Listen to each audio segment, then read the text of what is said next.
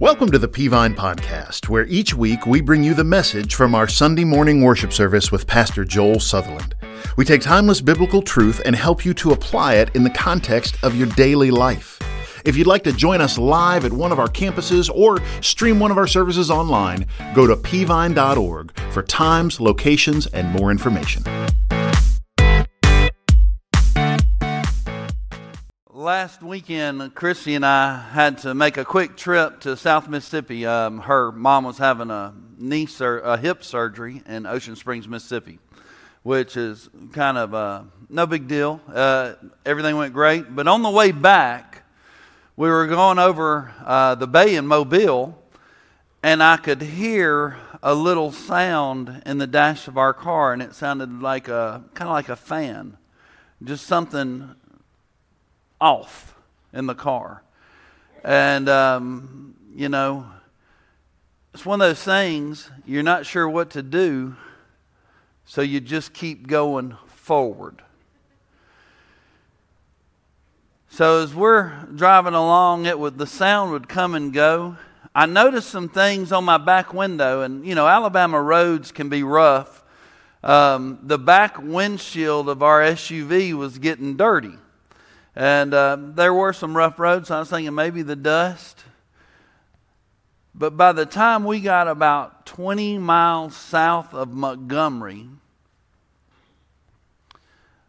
the car overheated. It had a warning signal that happened so fast, I really don't know what it says other than pull over, shut the car off. It's overheated. In an instant, I pulled to the shoulder and I looked down and I thought, there's an exit half a mile up ahead. When I looked at my RPMs, the car was already off. So I was coasting on the shoulder. I coasted on the shoulder. I coasted up the ramp. It was almost as if God had sent some kind of wind, and I don't, I don't necessarily believe He did, but it felt like, oh my goodness, we're gonna make it to the gas station. And that's where we made it. We made it to a Flying J truck stop. And um, sitting there on the, at the gas station, I thought, thank goodness we're not on the shoulder of the interstate. So from there, I went to the garage. Next door, they had a truck garage, and the guy couldn't work on it, but I got some water poured it in the radiator after it cooled off, and water flowed straight through the water pump. And, um, you know, it's in those times that you think, where am I going to turn? What am I going to do? I'm in the middle of nowhere this isn't even a town. What am I going to do? So, you know, I phoned some friends. I, I started trying to think of a plan. Should I get a trailer and rent a car and haul it back and all this stuff? And the guy at the garage said, I can get it towed. I, I can get it towed and you can get it to Montgomery. They'll tow it to the Chevrolet dealership, you know, and it'll cost $115 if you pay cash. And I thought, that sounds pretty cheap. Send it, you know. Um, being leery of a Chevrolet dealership, not that I'm leery of car dealers or car dealerships, but I know the price I'm going to pay. And uh, I like to do business where I know people and I know me. I feel like there's a level of more of a level of trust. So we had the car towed. Chrissy and I rode in a hot tow truck with a tow truck driver that honestly, he had a pump knot over his eye. Uh, it was a rough, rough ride. No air conditioner, and the heat from the motor of the tow truck's just blowing up on us. And I kept thinking, well, at least we got a ride. We get to the dealership, and the service manager is propped up on his desk. It closes at 3 and it was 2:30. He was propped up on the desk watching college football. I don't blame him, but that's what he was doing. So I went to him. I said, "Hey, we're just got towed in 20 miles south of Montgomery. You know, um, what can we do? He, he nonchalantly, just leave your name and number and we'll get to it on Tuesday. And I thought, dude. In all that time, Chrissy and I had already planned to have a rental car. We had an Uber getting us to an airport. I thought I was going to leave it there. We go get our stuff from the back lot where the tow truck was, and I'm getting ready to pay the tow truck driver. And I look, and there's this man named Jeff Pettyway, and we've got a picture of this man. But he was already off work. He was walking with his Mountain Dew bottle on a Saturday. He's an Auburn fan. He was getting ready to watch football himself. I look over my shoulder. He's talking to Chrissy, and he goes, Man, what's wrong with your car? And she told him, My husband thinks the water pump, da da da da. And me, I'm just looking at all of it go down. So I get to him, and he goes, Hey, man, pop the hood. Pop the hood. So he pops the hood, looks at it. It's definitely the water pump. He goes, Man, they wouldn't get you in? I said, No, they said they close at 3. It's, it's 240 now. He goes, Come on, man. Let's go talk to him. I think I can do this in 30 minutes. So we follow Pettyway was on his badge back to the service manager's desk and he leans in the door. I don't know what he said to him, but evidently he uh, had some respect around there. And within 30 minutes, Chrissy and I had a water pump and we were back on the road. Service manager said it'd be $800, $150 part, but $800 was with labor, which I thought was high, but I was willing to pay it. By the time the bill came, it was under 500. When Pettyway drove back up in our suburban, I had $75 in my pocket and I gave it all to him. You know, we often find ourselves in parenting, when it comes to parenting, on the side of the road and in the ditch. And it feels like we're all alone without hope and we're not sure where to turn. But even in those times, we can experience the grace of God in a real, personal, powerful, and protective way. Parenting can be as overwhelming as breaking down on the side of the road. And often, hey, I'm going to say this often as parents, we take too much credit when our kids are doing good, and we take too much blame when our kids are doing bad. It's only by the grace of God when our children are doing good.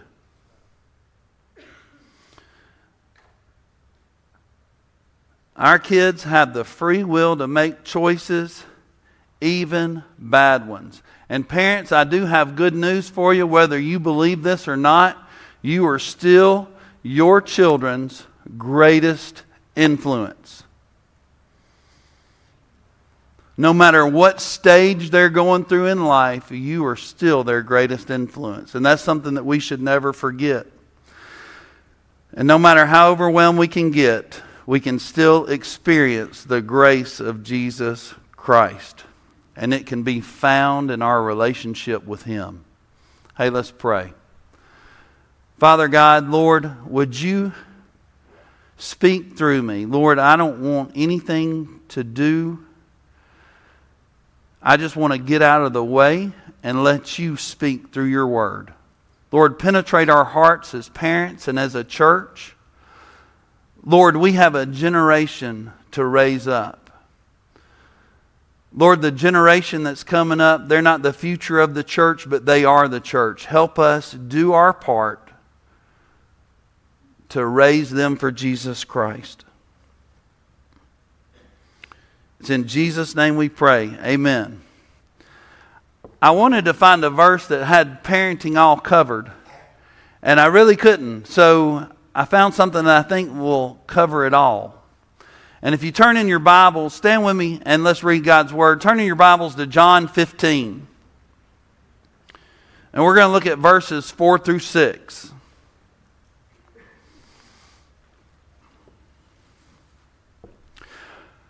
Remain in me, and I in you, just as a branch is unable to produce fruit by itself unless it remains on the vine, neither can you unless you remain in me. I am the vine, you are the branches. The one who remains in me, and I in him, produces much fruit. Because you can do nothing without me. If anyone does not remain in me, he is thrown aside like a branch and he withers. They gather them, throw them into the fire, and they are burned. If you remain in me and my words remain in you, ask whatever you want, and it will be done for you. My Father is glorified by this, that you produce much fruit and prove to be my disciples. You may be seated. In this passage, Jesus uses the vine as a symbol, and it's a very f- familiar symbol in the Old Testament.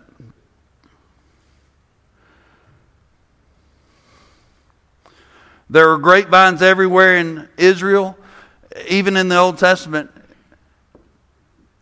It uses the vine as a symbol to symbolize the relationship that God had with Israel.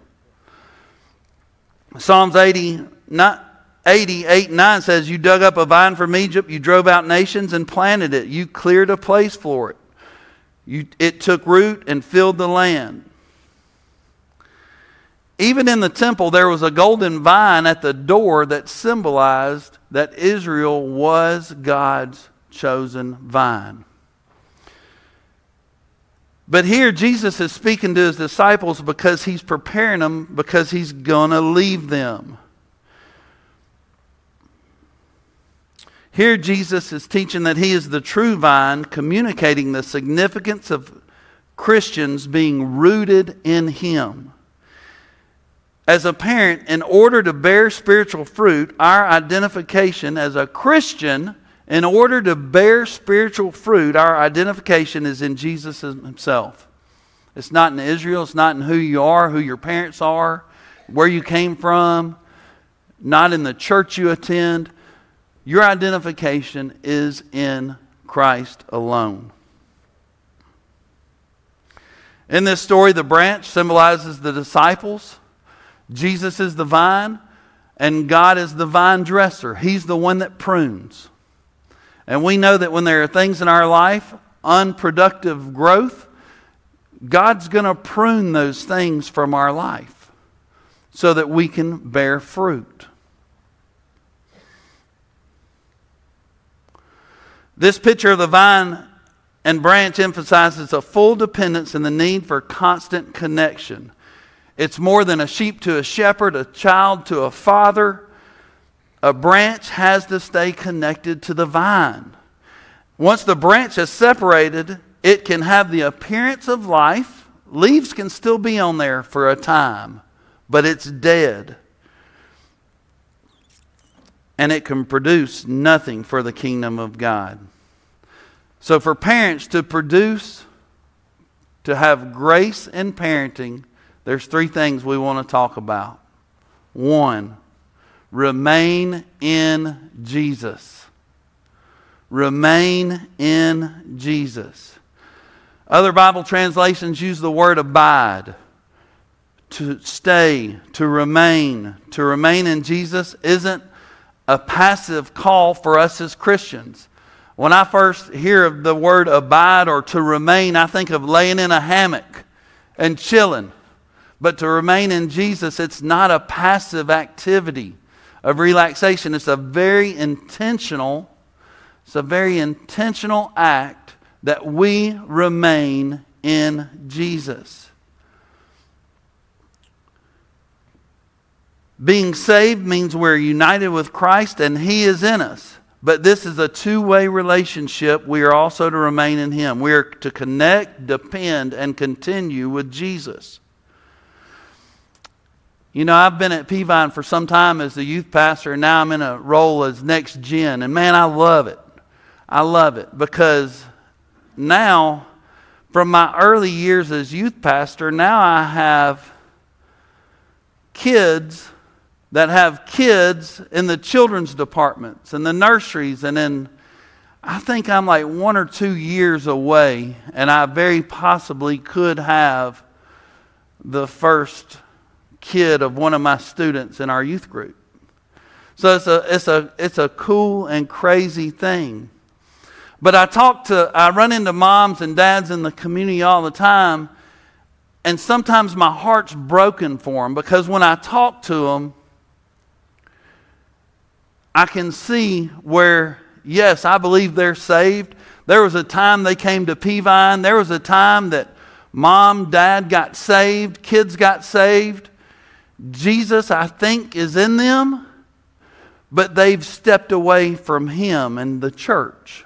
Something came along. It could have been a job, it could have been life just happened and bitterness came in, but they've stepped away from church and now their kids don't want to have anything to do, sometimes even with them. Sometimes, and most times, the church. And I want to just say, hey, God was working in your life. There was a time when God was working and you stepped out.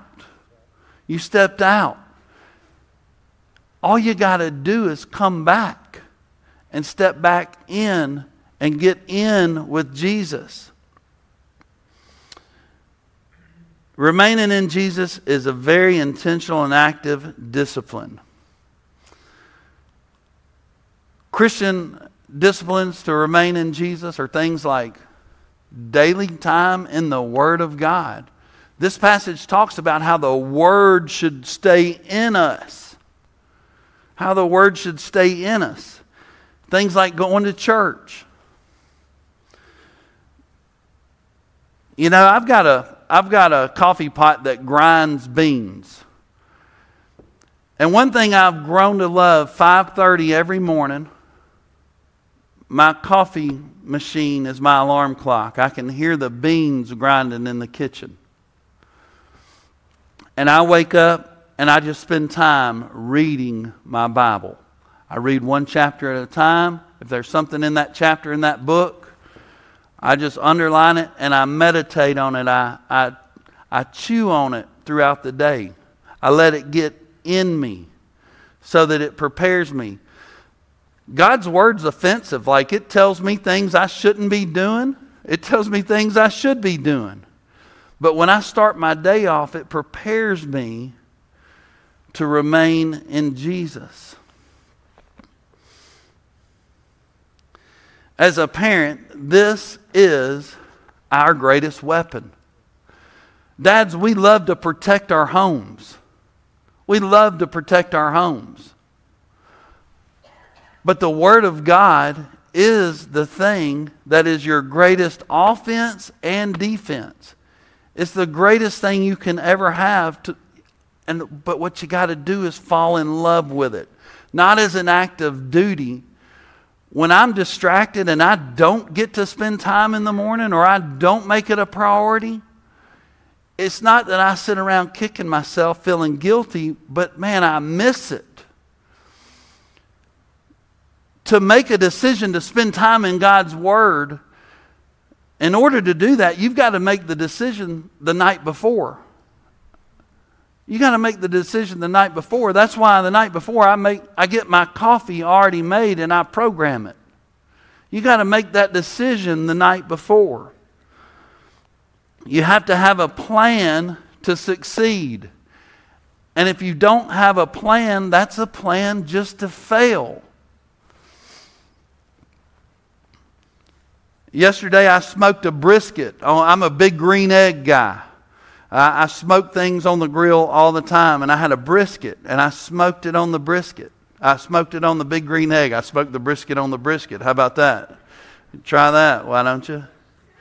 But before I ever light the fire, I get the rub and I rub it all, I cover the meat and I cover it thick. I'm from South Mississippi, so I like flavor, you know? I grew up next to Louisiana. I like the flavor, so I rub the meat. And I do it early. And I let it sit because I want the flavor to get down in it. It's the same with God's Word. Hebrews 4:12 says for the word of God is living and effective sharper than any double-edged sword penetrating as far as the separation of soul, spirit, joints and marrow. It's able to judge the thoughts and intentions of the heart. You want to be transformed and experience the grace of God as a father or a mother? Make time, make it a discipline to get in His Word so that His Word gets in and penetrates every part of you. Making church a priority is a Christian discipline that keeps us connected to Jesus and to other believers. Church must be the thing, church must be the thing that we miss everything else for not the other way around. There are so many times that we have good reasons not to be in church, whether it's sporting events, whether it's travel, whether it's, I'm tired.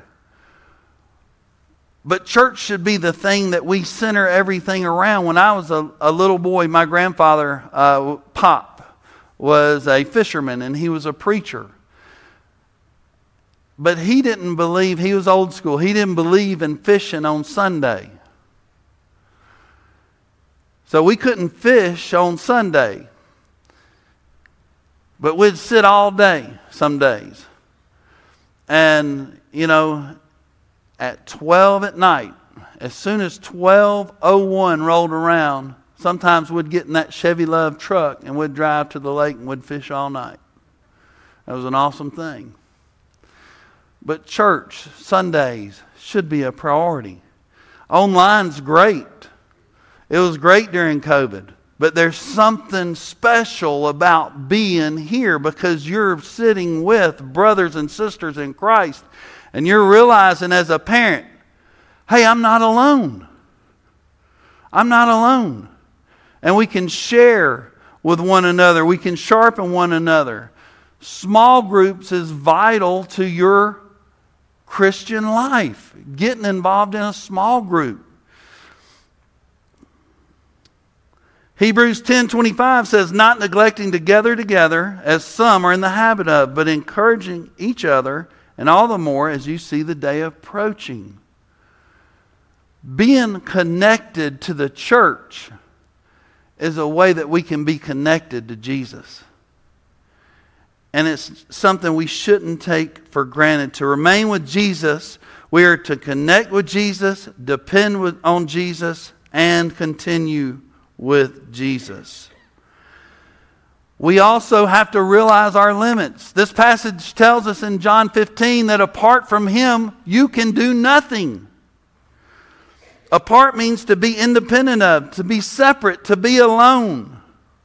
Remain in me and I in you. This is a relationship we have with Jesus. From the time I was in the fifth grade, my mother raised me as a single parent mom. She had no husband in the house. We had no father in the house. When I was going through my stages in middle, I guess junior high is what we called it, and high school, she would go and we had a counselor that would constantly tell her that she needed to find a man. Right? But my mom knew the man that she needed to be relying on because she realized where the power came from. And she was faithful to Jesus. Faithful to Jesus. She realized she had to rely on Jesus to raise her children. She remained faithful in Him. And I learned a lot in those early years. Man, if you're going through brokenness like that, I'm telling you what. If you don't allow bitterness to set in and you just rely on Jesus, those can be the best of times, even in the worst of times.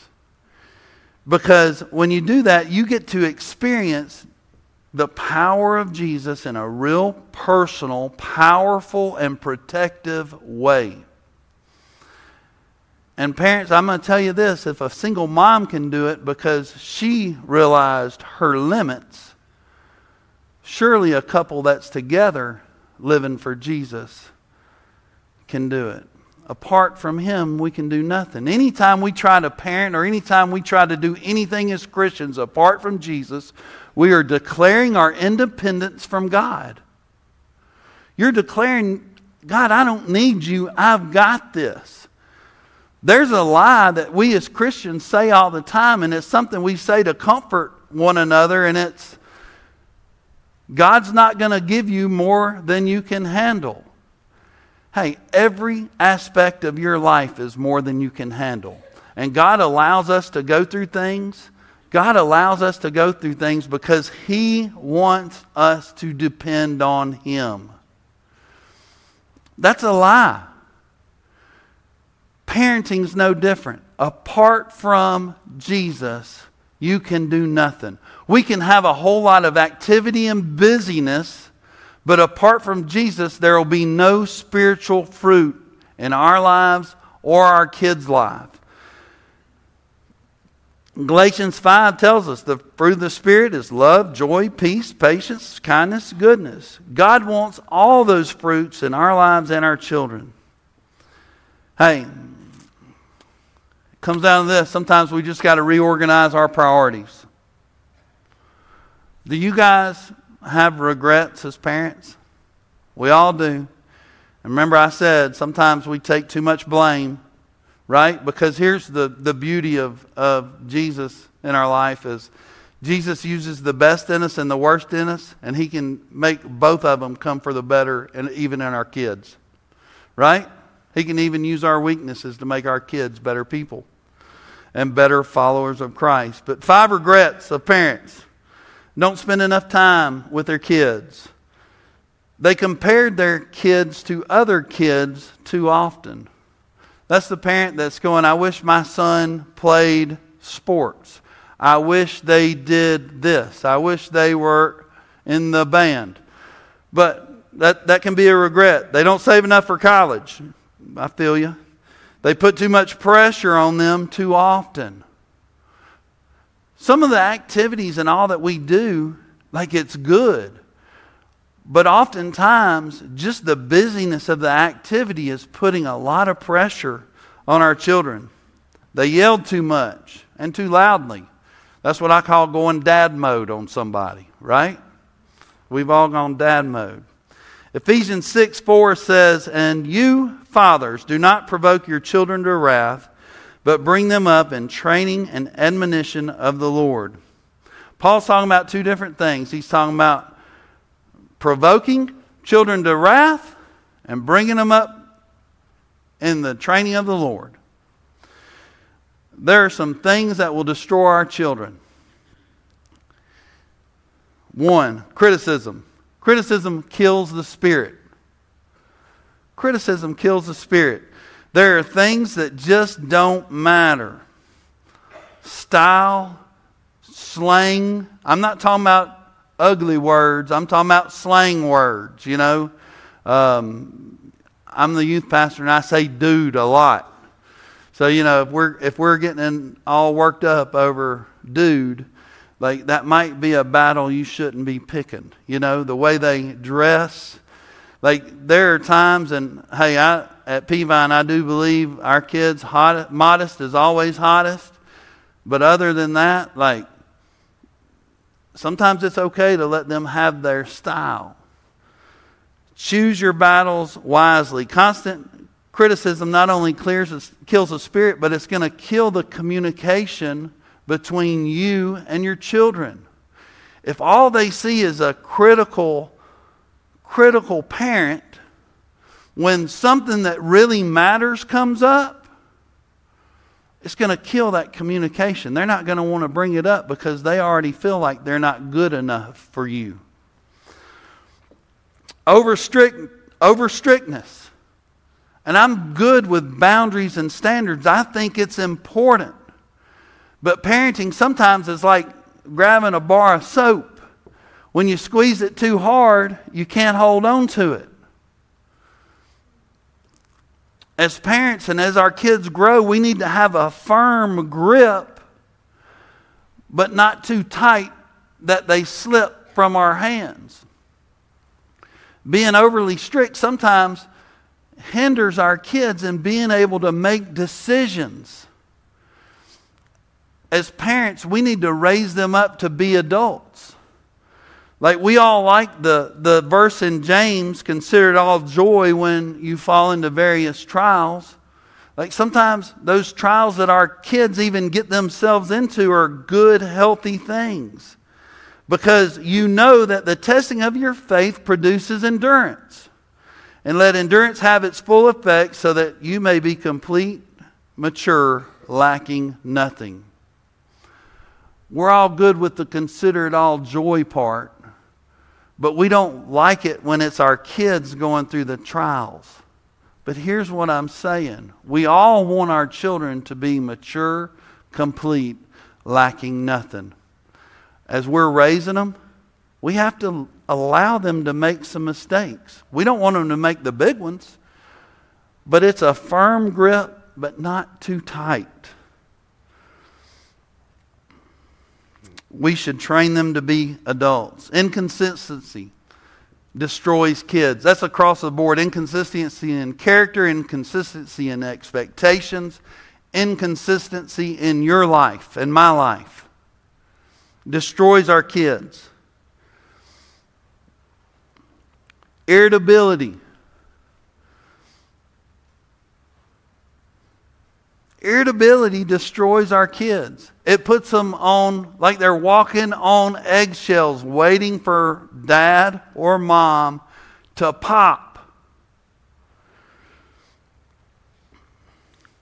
You know, there's a saying uh, sometimes at work, the dad can treat everybody at work on the level, but he comes home and he treats everybody else like the devil. Right? That shouldn't be us as Christians, the fruit of the Spirit.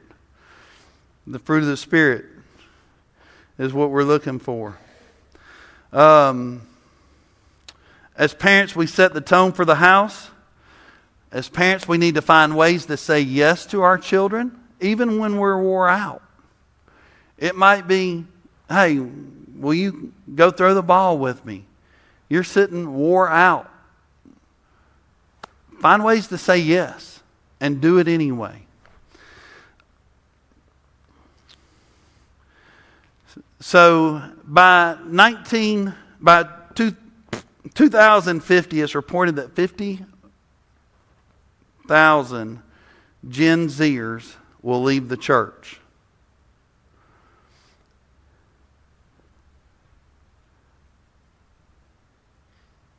That's a crazy statistic.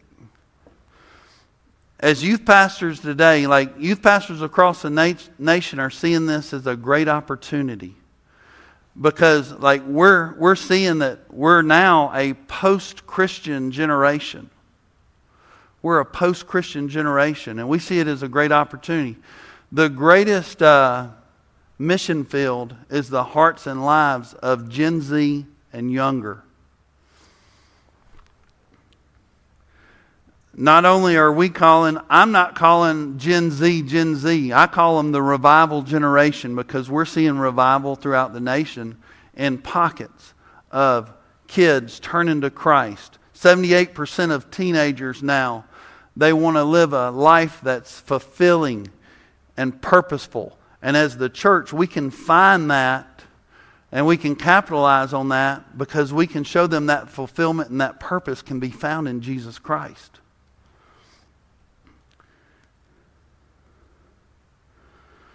You know, even at Peavine, we, we're, we're experiencing that. Last year, from January to May, every Wednesday night we met, we had at least one student get saved every Wednesday night. We're seeing it. I can look out in the crowd at times and I can see where a student started coming to Peavine. And from a student coming, their parents got saved, their family gets saved. Like we're seeing that. Imagine revival. It always comes through young people. I say this, they're not the future of the church, they are the church. Imagine a revival And imagine a revival that starts with you, with your family. Sometimes we got to reorganize priorities. But seek ye first the kingdom of God and his righteousness, and all these things will be added to you. It's easy to let the distractions of the world take priority in our lives career, sports, travel, business. Shane Pruitt is the next gen coordinator for North American Mission Board, and he's coined something called the four generation fade goes like this Parents don't make church a high priority for their kids. Kids grow up and make it less of a priority for their kids. Three, those kids grow up and make it no priority for those kids. Fourth generation, those kids grow up with no concept of God. From where I sit and what I see, we're on the third and fourth generation. Many kids now have no concept of God. One day our children are going to stand before God and they're not going to be judged according to their batting average, their GPA, or even the college go, they go through. They're going to be judged by what they did. Do they know Jesus as their Savior? And what did they do to make Him known? Sometimes we got to re, reorganize priorities. In World War II, a, a plane, the B 17 was a bomber, the Flying Fortress. And it flew all through World War II. The cool thing about this, I recently read this. When we see movies of people, pilots and people in these planes, we see them running around, you know, smoking cigarettes, having a good time. But that's not the case. These planes were not pressurized. So when they were at 25,000 feet on their way to a mission, it was below freezing weather. Oftentimes, if, if skin was exposed, they'd get frostbite. Like the journey to the mission was a battle in itself. But they were trained to fly in formation. And anytime they came under anti aircraft fire, they were trained to go within formation, to stay in formation the math was on their side. This plane could, could survive the flak that was coming their way many times. But here's what the flak was it was a distraction. And what, what, that, what the anti aircraft, uh, anti artillery aircraft artillery was for was to break the formation. And once a plane left the formation of the fleet, that's when the German fighters would attack it and take it down. So they learned to stay steady and stay within the formation. As parents, we can understand that. As Christians, we can understand that. Remain in me. When we talk about stay into the vine, there's a formation that God's called us to, to cling to Him and remain with Him. Stay in formation. Don't waver. Don't waver. We do have an enemy, and he seeks to kill, steal, and destroy. He wants that for our families. But as parents, we're in the cockpit, and we just need to remain in Jesus.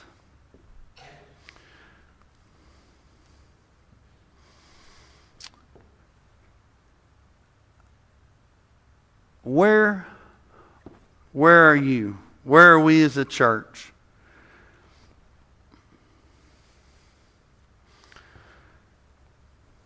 As a parent, we can relate to that. Sometimes the journey's tough, and sometimes our kids make really bad, dumb decisions.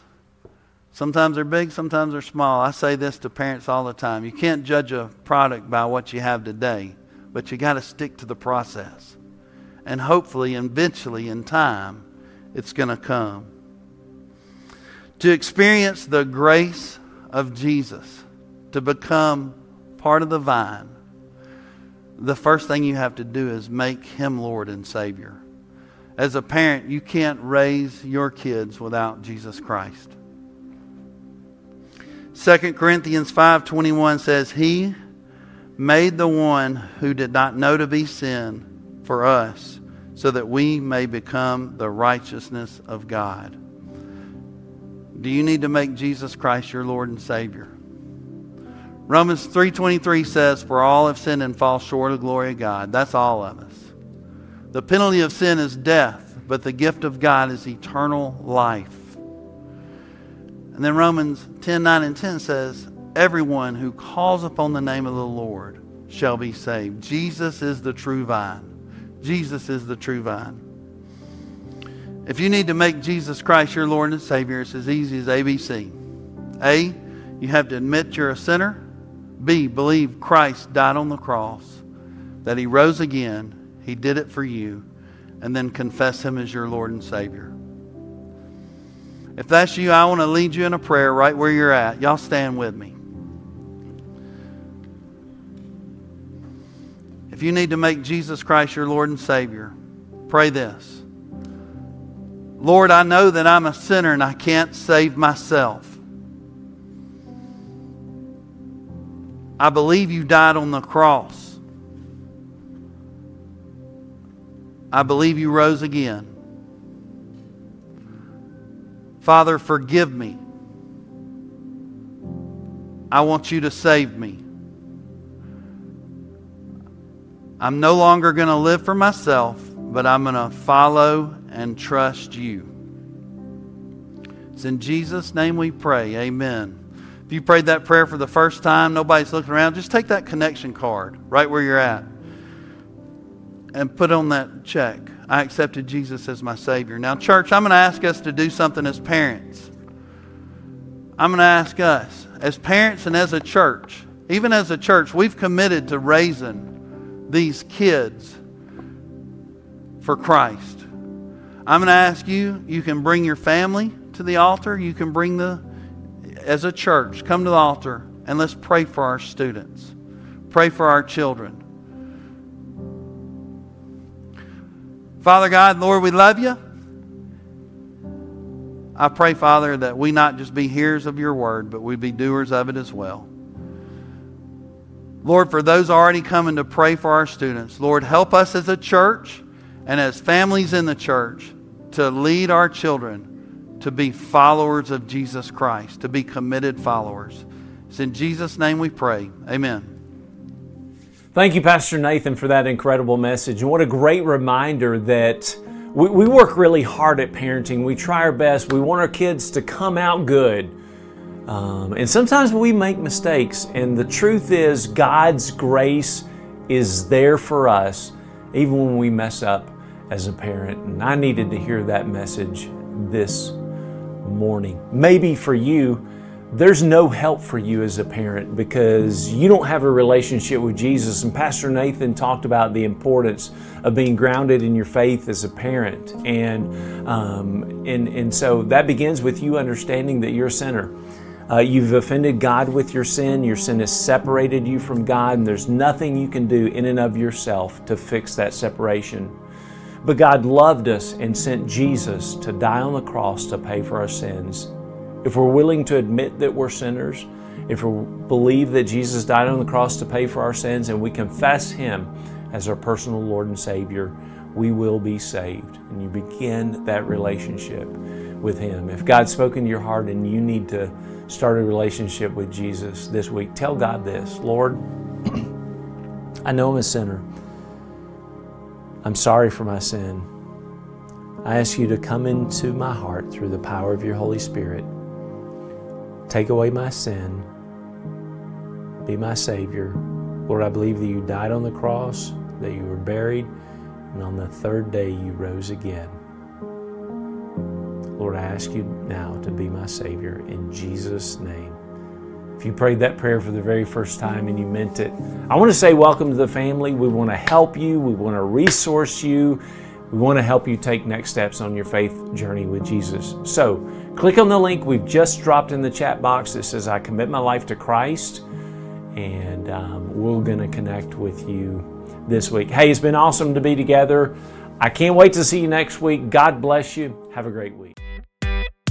We hope that you've enjoyed the message this week as we help equip you to apply God's Word to your daily life. For the latest updates about what's happening around Peavine City, be sure to connect with us on social media. For more information about Peavine, to get in touch with us, or check out one of our services, visit us at peavine.org. Thanks for listening.